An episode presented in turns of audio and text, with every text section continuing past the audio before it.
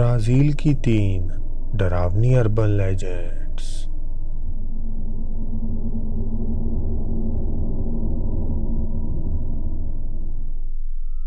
जब भी हर साल हज़ारों टूरिस्ट ब्राज़ील के अमेजोन जंगलों को विज़िट करते हैं तो उनके टूर गाइड हमेशा उन्हें आगाह करते हैं कि अगर उन्हें किसी भी तरह की सीटी की आवाज़ जंगल से सुनाई दे तो गलती से भी कभी उसका जवाब वापिस सीटी बजाकर मत देना और हमेशा अपने टूर गाइड के साथ रहना, क्योंकि वही अब तुम्हें इस जंगल से सही सलामत निकाल पाएगा। ज़्यादातर टूरिस्ट इस बात को समझ नहीं पाते कि आखिर उनके टूर गाइड महज एक सीटी की आवाज़ सुनकर क्यों घबरा जाते हैं। तो इसका कारण है एल टुंची एल टुंची एक खतरनाक और शैतानी आत्मा है, जिसे अमेजोन का रक्षक भी कहा जाता है, क्योंकि ये इस रेन फॉरेस्ट की नेचुरल हैबिटेट को शिकारियों और आउटसाइडर से प्रोटेक्ट करता है।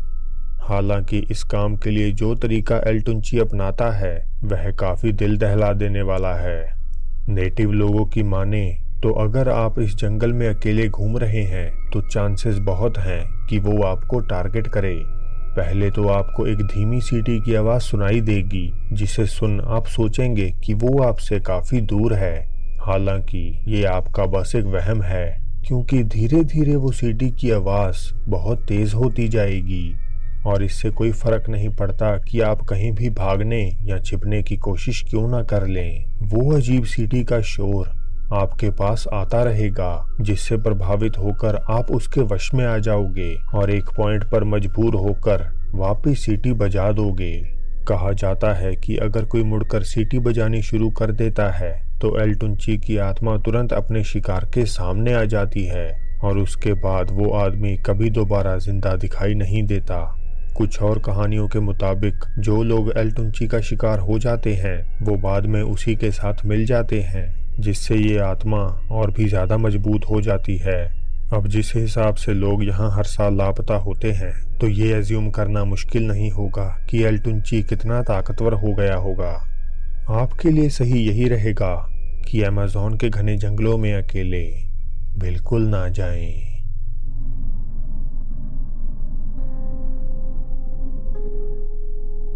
ब्राज़ील की दंत कथाओं में एक ऐसे जीव का ज़िक्र है, जो देश की बेहद इम्पोर्टेंट नदी साओ फ्रांसिस्को रिवर में रहता है और उसका नाम है कबाकलो दे आगोआ यानी पानी का दानव। कहानियों के अनुसार कबोकलो दे आगुआ हर उस मछुआरे को अपना शिकार बनाता है, जो इस 1800 मील लंबी नदी में हद से ज़्यादा मछलियाँ पकड़ उसे नुकसान पहुँचाने की कोशिश करता है। कहा यह भी जाता है कि कबोकलो एक समय में दो जगहों पर भी मौजूद रह सकता है। जब भी कोई मछुआरा इस विशाल नदी के बीचों बीच पहुँचता है तो ये क्रीचर अपनी शक्तियों का इस्तेमाल कर उसकी कश्ती को पलटाने की कोशिश करता है। और जैसे ही शिकार पानी में गिर जाता है तो कबोकलो उसे अपने साथ नदी की गहराइयों में ही कहीं ले जाता है। इस खतरनाक दैत्य से बचने के लिए लोग अपनी नावों के चारों ओर लोहे की बनी तीखी चीज़ें लटका देते हैं, क्योंकि उनका ऐसा मानना है कि कबोकलो इन सभी औजारों से बहुत ज़्यादा डरता है। पिछली दोनों अर्बन लेजेंड से भी खौफनाक है कॉर्पोसेको की कहानी।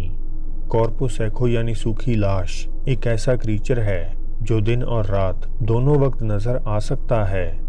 हालाँकि दिन के समय ये इंसानों पर हमला नहीं कर सकता, क्योंकि उस वक्त ये पेड़ों से बंधा होता है। मगर जैसे ही आधी रात गहराती है कॉर्पोसैको अपने असली रूप में आ जाता है। लेजेंड के मुताबिक कॉर्पोसैको एक लड़का था, जिसने अपनी पूरी ज़िंदगी अपने माता पिता को टॉर्चर किया और उनकी हत्या कर दी। फिर कुछ दिनों बाद उसने अपनी जान भी ले ली। मगर मरने के बाद ना ही उसे नर्क में जगह मिली और ना ही स्वर्ग में। वो हमेशा के लिए धरती पर ही फंस गया। लोग बताते हैं कि जो भी व्यक्ति कॉर्पोसेको के पास से गुजरता है तो ये आत्मा उसे एक जानलेवा जादू की झप्पी देती है और अपने तीखे नाखूनों से उसका शरीर बुरी तरह से चीर डालती है।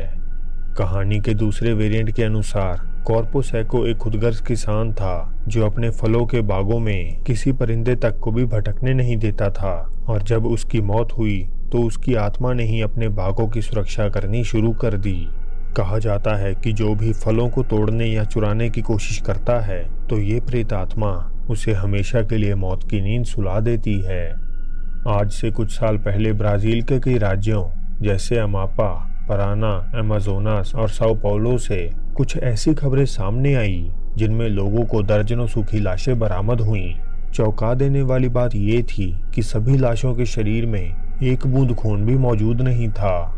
कुछ लोगों का कहना था कि ये किसी जंगली जानवर का काम है बट ज़्यादातर निश्चित थे कि ये काम कॉर्पोसैको का ही है, क्योंकि अगर उसे इंसानी खून पीने को ना मिले तो तीन दिन के भीतर ही उसकी मौत हो जाती है।